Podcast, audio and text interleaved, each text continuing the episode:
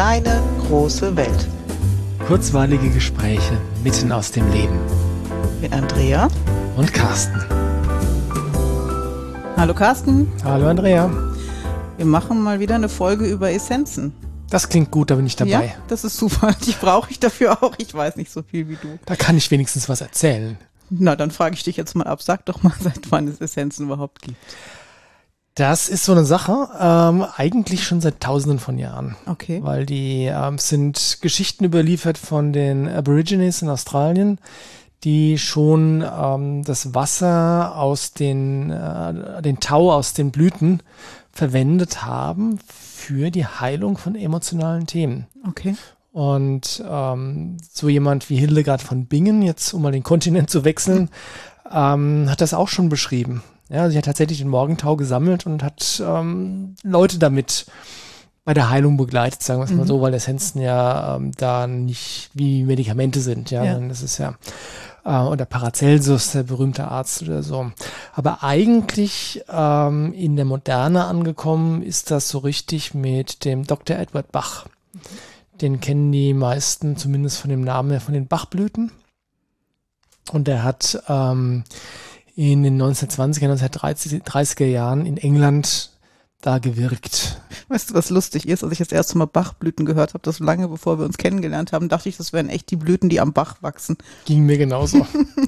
War dann ein, äh, ein jähes Erwachen, als ich dann festgestellt habe, nee, der Typ hieß eigentlich so. was auch immer, aber ähm, der Dr. Bach war offensichtlich seiner Zeit weit voraus, wobei kann man auch nicht sagen, ich meine, Hahnemann war noch früher und auch seiner Zeit, aber egal. Ähm, der hat festgestellt, dass Menschen mit ähnlichen körperlichen Symptomen oft auch ähnliche mh, hm, seelische, emotionale Befindlichkeiten haben mhm. und hat dann geschaut, okay, was kann ich tun, um bei diesen seelischen Befindlichkeiten zu helfen, bei diesen seelischen Symptomen und was für Auswirkungen hat es dann auf den Körper wiederum? Ja. ja und er hat festgestellt, ähm, erstens, das funktioniert. Also sprich, äh, Körper, Geist und Seele sind tatsächlich verbunden, weil es war ja nicht derjenige, der das erfunden hat, das wussten auch andere schon, aber er hat es nur zum wiederholten Mal eben ja, bewiesen, ist zu viel gesagt, aber er hat doch sehr starke äh, Hinweise darauf gefunden, dass das tatsächlich so ist. Mhm. Und der hat, wie gesagt, dann sich mit den Blüten aus seinem Umfeld beschäftigt. Also sprich alles, was da so in England hauptsächlich wächst. Okay. Und das war ja so der Einstieg in die Blütenessenzen der Neuzeit. Dr. Bach hat das da, also um den ranken sich eine ganze Reihe von Geschichten, unter anderem, dass er unheilbar krank war und dann die Ärzte ihn schon lange aufgegeben haben, aber er dann nicht zuletzt wegen seiner Arbeit und mit Hilfe seiner Essenzen einfach noch so lange gelebt hat, um seine Forschung in Bezug auf seine Essenzen abzuschließen. Also wer sich dafür interessiert, da gibt es sicherlich Literatur drüber. Ich glaube, auf Wikipedia findet man sogar auch was, wobei das Thema Essenzen auf Wikipedia äh, durchaus eher belächelt wird und in den Bereich der Scharlatanerie äh, eingeordnet wird, aber das steht auf einem anderen Blatt. Auf jeden Fall hat der Bach war, glaube ich, der erste, der das so systematisch erforscht hat. Mhm. Und sein Vermächtnis sind eben die 38 Bachblüten. Essenzen, wobei eigentlich sind es nur 37. Eine davon Rockwater ist keine Blüte, sondern das ist Quellwasser. Ach ja. Ja, daher der Name Rockwater. ja, ja. You understand? ähm, also insofern, das sein Vermächtnis sind eben diese 38 Essenzen und die Rescue-Mischung als einzige Mischung, die er selbst äh, zusammengestellt hat, einfach als Notfallmischung. Ja, und das ähm, war so der Anfang. Die finden heute immer noch ihre Anwendung, genauso wie er es damals erforscht hat für sich, oder? Ja, ganz genau so. Es ist auch, äh, es gibt ja auch keinen Grund, warum die Essenzen heute nicht mehr wirksam sein mhm. sollten. Mhm. Es kommt aber immer wieder vor, dass äh, Kunden oder so mich ansprechen und sagen, oh, die Bachblüten wirken bei mir nicht mehr, ich brauche was anderes, ja. Und da erkläre ich dann, dass das ähm, nichts mit den Bachblüten zu tun hat, sondern mit der Welt und mit der Tatsache, dass die Welt sich natürlich in den letzten 80, 90 Jahren drastisch verändert hat und die Menschen sich auch drastisch verändert haben. Also mhm. als der, äh, als der Edward Bach sein System da zusammengebaut hat mit seinen 38 Essenzen, war das schon relativ komplett, komplett vollständig. Mhm. Ja, das heißt, alles, was die Menschen so damals ähm, beschäftigt hat auf emotionaler, seelischer Ebene, da hatte der eine Essenz dafür, die dabei unterstützend helfen konnte. Ja. Und ähm, jetzt ist es, wenn das nicht so gewesen wäre, hätte er wahrscheinlich noch weitere Blüten gemacht, mhm. ja, wenn es dann noch ungelöste Fragen gegeben hätte. Und inzwischen ist es aber so, dass die Welt sich so viel weiterentwickelt hat und die Menschen sich auch so viel weiterentwickelt haben, dass das, was mal ein vollständiges System war, sprich die Bachblüten, heute weit entfernt davon ist, ähm, vollständig zu sein. Mhm. Das heißt nicht, dass sie für die Themen, für die sie damals gefunden und erforscht wurden, nicht genauso wirksam sind wie heute. Aber es gibt eben nun viel mehr Themen, wo du mit Bachblüten nicht hinkommen kannst. Mhm. Und trotzdem gibt es Menschen, die da sehr erfolgreich mitarbeiten nach wie vor. Das spricht ja auch nichts dagegen. Spricht überhaupt nichts dagegen, ähm, weil lieber ähm, mit dem unvollständigen System der Bachblüten Menschen geholfen als mhm. gar nicht geholfen. Ja. ja. Und das ist ja auch das, was man aus der Apotheke so ein bisschen kennt. Ne? Die Rescue-Tropfen zum Beispiel kriegt man da, glaube ich, oder als Drops oder so gibt sie da auch. Genau, ähm, wobei ich persönlich von diesem Marketing nicht so viel halte, dass dann Essenzen als Drops und als äh, also Rescue, ähm, das ist so, entwickelt sich so ein bisschen in, in eine Art äh, Convenience-Produkt. Mhm. Ja? So, oh, mir geht's gerade gut, ja, ich nehme nehm, ich nehm mal einen Drop. ja?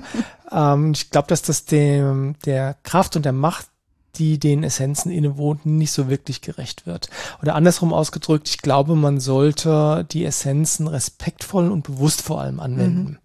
Ja, und nicht so, so nebenbei. Nebenher. Ja, und gleichzeitig öffnet es aber Türen. Also die Menschen, mit denen ich zu tun habe, mit, mit Bachblüten, können sie meistens irgendwas anfangen schon mit dem Begriff. Ja, weil es die Essenzen natürlich auch in der Apotheke gibt. Ja, okay. Ja, mhm. Und weil äh, in, in irgendeiner Situation irgendjemand bestimmt schon mal die Rescue-Mischung empfohlen hat. Ja. Ja, wenn es dich aus der Bahn geschmissen hat, dann gibt's auch dieser, diese Tropfen da und äh, die helfen dir wieder, ja. Interessant ist, dass die anderen Essenzen, die du so hast, es nicht so geschafft haben, bis jetzt so breit bekannt zu sein. Naja, die Bachblüten haben natürlich äh, Vorsprung. Mhm. Ähm, wann sind die Buschblüten nach Deutschland gekommen? Es muss Ende der 80er Jahre gewesen sein. Ja, sie hatten immer locker 50 Jahre Vorsprung gehabt. Mhm. Das erklärt das eine. Ähm, und natürlich, naja, also ich denke, es ist hauptsächlich das, weil es einfach eine sehr breite Basis gibt von, äh, von Menschen, die schon sehr lang mit Bachblüten arbeiten. Ja? Okay.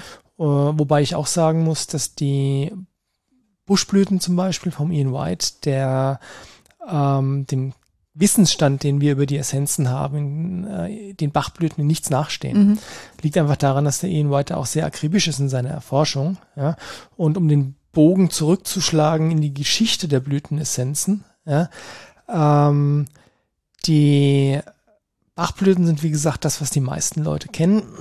Und witzigerweise war es aber so, dass das nicht die ganze Zeit so war. Also sprich, als der, als der Dr. Bach noch gelebt hat und nicht allzu lang nach seinem Tod, gab es schon so eine, so eine Fan-Community, wie man heute so schön sagt, von seinen Essenzen. Aber dann ist das dann auch, sag ich mal, über den Zweiten Weltkrieg und äh, den Wiederaufbau und so weiter, ist das relativ in Vergessenheit geraten. Mhm. Ja, und es hat bis zu den, bis in die 80er Jahre gedauert, bis dieses Wissen wieder das Licht der Welt erblickt hat. Oder sagen wir, eine, eine größeren, ähm, eine größeren Anzahl von Menschen bewusst geworden ist. Das ist ziemlich schade, weil gerade nach dem Krieg hätte man sie bestimmt gut brauchen können für ja. die vielen Themen. Ja, und gleichzeitig waren die Leute so im Überlebensmodus, dass dafür einfach keine Kapazität war wahrscheinlich. Genau, da ging es einfach ums physisch ums körperliche Überleben. Überleben. Ja. Das ist ähm, so gesehen sind die Essenzen schon Luxus, aber ein Luxus, den wir uns Gott sei Dank leisten können und auch sollten. Ja. Ähm, in den 80er Jahren, wie gesagt, gab es dann was, was man morphogenetisches Feld nennt. Ähm, morphogenetisches Feld heißt einfach, dass eine Idee reif ist und dann nicht nur an einer Stelle aufpoppt. Mhm. Also nicht eine Person hat die Idee, sondern auf einmal haben mehrere Personen die Idee. Das war mit dem Telefon auch so. Das ist ja nicht mhm. vom einem erfunden worden, sondern mindestens von zwei Personen gleichzeitig. Ja. ja. Und bei den Essenzen war das dann auch so, also in den 80er Jahren, Anfang Mitte 80er Jahre, haben so Leute wie der Ian White, Steve Johnson, Sabina Pettit äh, auf unterschiedlichen Kontinenten über die ganze Welt verteilt angefangen, mit eigenen Experimenten, mit eigenen Essenzen zu experimentieren. Mhm. Das heißt, denen ist ein Buch über die Bachblüten in die Hand gefallen, haben sie gesagt, oh, das ist aber cool. Ähm, mal schauen, was die Pflanzen, die wir bei mir wachsen, so tun. Mhm. Ja, äh, Ian White Australien, äh, Steve Johnson war in Alaska, äh, gut, Sabina Pettit nicht so weit weg in, Kanada. Ja, ähm, und Ja, was sie dann gemacht haben, ist dann, die haben neue Essenzen gemacht. Und das ist insofern ganz bemerkenswert, als dass die neuen Essenzen natürlich insofern aktueller sind, als dass die eben über das hinausgehen, was die Bachblüten in der Lage sind zu leisten. Mhm. Das heißt, wir haben Themen, die überschneiden sich mit den Bachblüten. Ich meine, sowas wie Angst oder, äh, oder Schmerz oder Leid und Trauer, sowas ist natürlich sehr universell. Ja. Das hat damals gegolten, wie es heute immer noch gilt, ja. Aber so dieser, ähm, diese eher spirituelleren Themen und ähm, alles, was mit Inkarnationen und mit systemischen Verstrickungen zu tun hatten, solche Sachen ähm, oder Schwingungserhöhung, was es, was es da so alles gibt, das findest du eigentlich nur bei den neueren Essenzen. Mhm. Und das ist, äh, deswegen ist das sehr, sehr gut, dass die da sind. Ja. Ähm, was mir persönlich immer besonders wichtig ist, ist, dass die Essenzen, die ich verkaufe, mit denen ich arbeite, dass die wirklich eine solide Basis haben. Das heißt, die Essenzen kann man ja nicht in Messgerät legen. Mhm. Also kann man schon. Es gibt auch Messgeräte, die sowas wie die Energiestärke messen können, aber das ist natürlich von der klassischen Wissenschaft in keinster Weise anerkannt. Aber selbst wenn du messen kannst, boah, die Essenz hat Power, sagt dir das noch nicht, was die macht. Ja. Ja, dementsprechend ähm, ist es eine große Aufgabe, rauszufinden, was macht denn so eine Essenz mhm. eigentlich, ja. Und mir persönlich ist immer wichtig, dass die Essenzen, die wir eben vertreiben, da dieses Fundament haben, dass jemand sich die Mühe gemacht hat, mal die Essenz über Jahre, um nicht zu sagen Jahrzehnte quasi auszuprobieren und immer wieder anzuwenden bei sich selbst, aber vor allem dann auch bei möglichst vielen verschiedenen Leuten, mhm. wo man denkt, dass sie passen könnte und dann die Rückmeldungen einzusammeln und zu schauen, okay, was, was hat die Essenz denn jetzt ganz spezifisch gemacht, ja, und passt das über, zu dem, was ich schon wusste über die Essenz? Ist es vielleicht ein neuer Aspekt? Ähm, widerspricht das von dem, was ich bis jetzt wusste? Und vor allem, was hat das mit der Essenz, also was ist der Anteil, der mit der Essenz zu tun hat? Und was ist vielleicht der Anteil, der mit der Person zu tun hat? Mhm. Ja? Also wenn man eine, eine Blütenessenz, äh, angenommen, man gibt den tausend, diese Essenz tausend Leuten, ja, und eine ganz, ganz große Anzahl von diesen tausend Leuten berichten übereinstimmend, dass die Essenz ihnen geholfen hat, weiß ich nicht, zum Beispiel weniger Angst zu haben. Mhm. Ja, dann äh, kann man schon davon ausgehen, dass das mehr mit der Essenz als mit dem Individuum zu tun hat. Ja. Das ist ganz schön viel Arbeit, was du da erzählst. Ist das? Wie viele Essenzen hat der Ian? Ähm, der Ian hat äh, angefangen mit 50 Essenzen. Mhm ähm, es kam dann später, ich weiß gar nicht, wann das mit den 50 Essenzen war, aber es könnte Anfang der 90er gewesen sein. Und dann im Lauf der Jahre sind noch ein paar Essenzen dazugekommen, sodass es inzwischen 69 sind. Und die alle zu erforschen und die Leute wirklich zu befragen, was das macht, ist wirklich viel Arbeit. Der hat eine gigantische Datenbank, wo er wirklich kategorisiert, katalogisiert äh, die Rückmeldungen zu seinen Essenzen hat. Mhm. Und ich habe da wirklich höchsten Respekt davor, weil ähm, zum einen ist es wirklich unglaublich viel Arbeit. Ja, das ist einfach nur stupides Sammeln und Systematisieren. Mhm. Ja. Andererseits gibt es den Aussagen, die er über seine Essenzen trifft, aber auch einen unglaublichen Tiefgang. Ja. Das heißt, wenn der sagt, die Essenz macht das und das, ja, dann kannst du darauf wetten, dass da äh, zig, um nicht zu sagen hunderte ähm, Fallstudien dahinter sind, die genau das belegen. Mhm. Ja.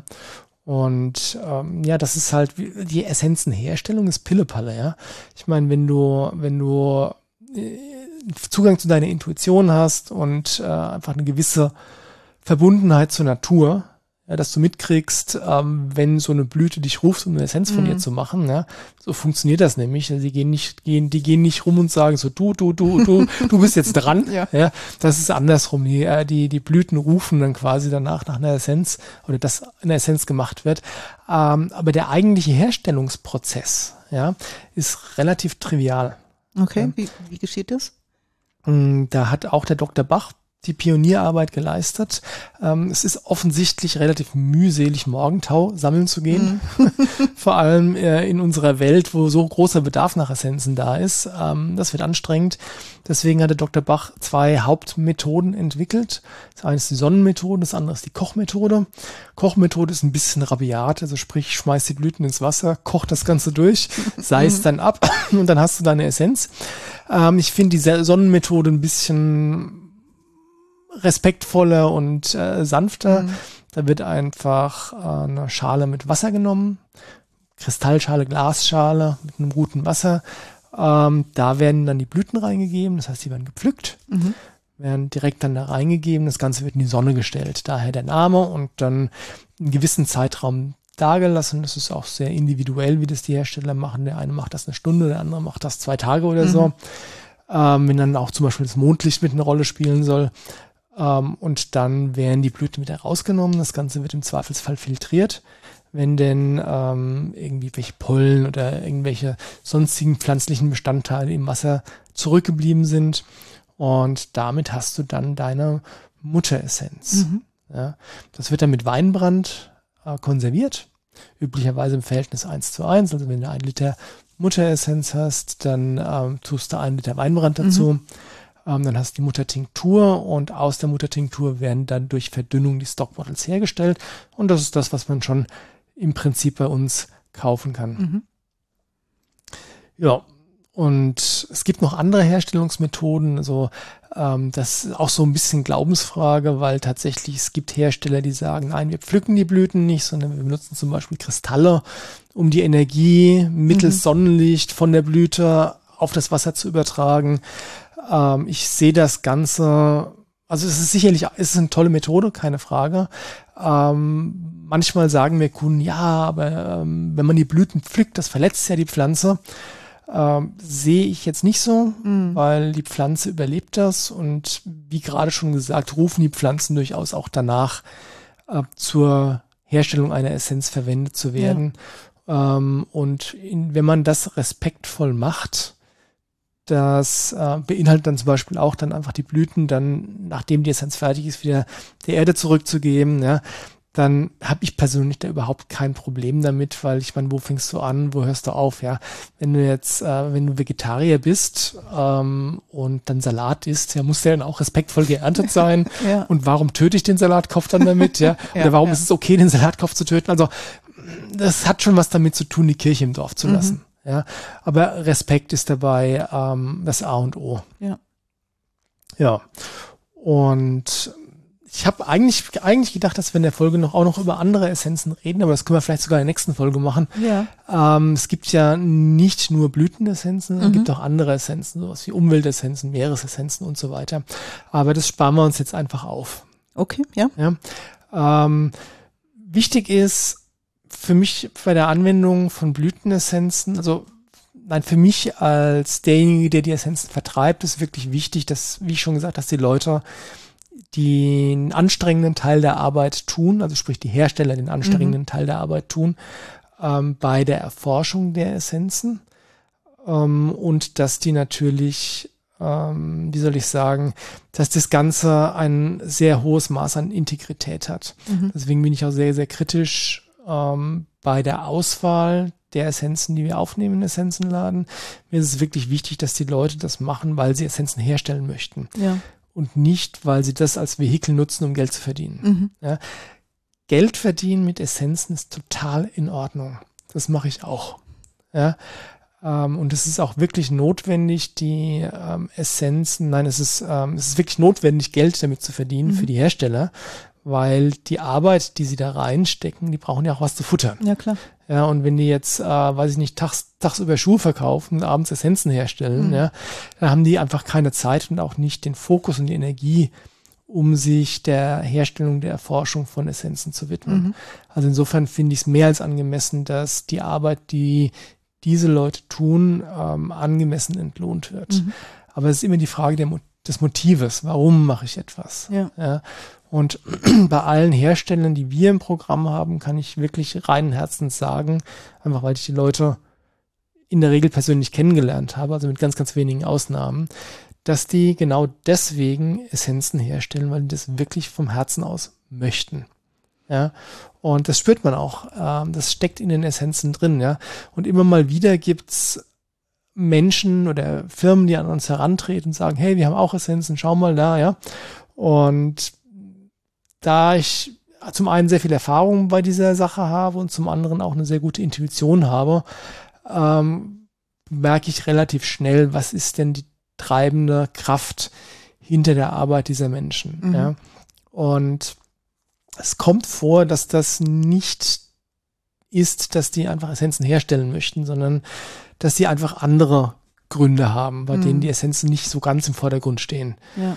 Und dann lehne ich dankend ab. Mhm. Sag, nicht für uns. Das heißt nicht, dass die Essenzen per se schlecht sind. Das will ich, will ich niemandem unterstellen, mhm. ja. Aber unser Anspruch ist wirklich, ähm, da das Ganze so rein, energetisch rein wie möglich zu haben. Ja, und das geht nur, wenn die, die Intention desjenigen, der die Essenzen herstellt, sehr, sehr klar ist. Mhm. Und ja, das ist äh, so ein bisschen das, was das Thema Blütenessenzen angeht. Okay. Aber es gibt gar nicht so wenig Hersteller, die ihr habt und die es offensichtlich sehr gut machen. 20 oder 21? Ja, gibt es. Ähm, die sind allerhand verlesen und äh, ich habe keine Ahnung, wie viele Hersteller von Essenzen es generell gibt mhm. weltweit. Aber es sind sicherlich Hunderte. Okay. Ja, also wir haben so gesehen nur den kleinsten Teil von dem, was es überhaupt gibt. Mhm. Aber ich mag mir selbst einreden, dass wir durchaus den besten Teil haben. Oder sag mal, alles, was wichtig ist zumindest. zumindest ja? ist das ein Riesenangebot, ja. Ja. Gut, ich würde ganz gerne tatsächlich noch eine Folge machen über andere Formen von Essenzen. Oh ja. Und warum die funktionieren auch. Mhm. Und warum die cool sind und warum man davor gar keine Angst haben muss. ja, machen wir. Das nächste Mal halt. So machen wir das. Macht's gut. Macht's gut. Ciao. Tschüss.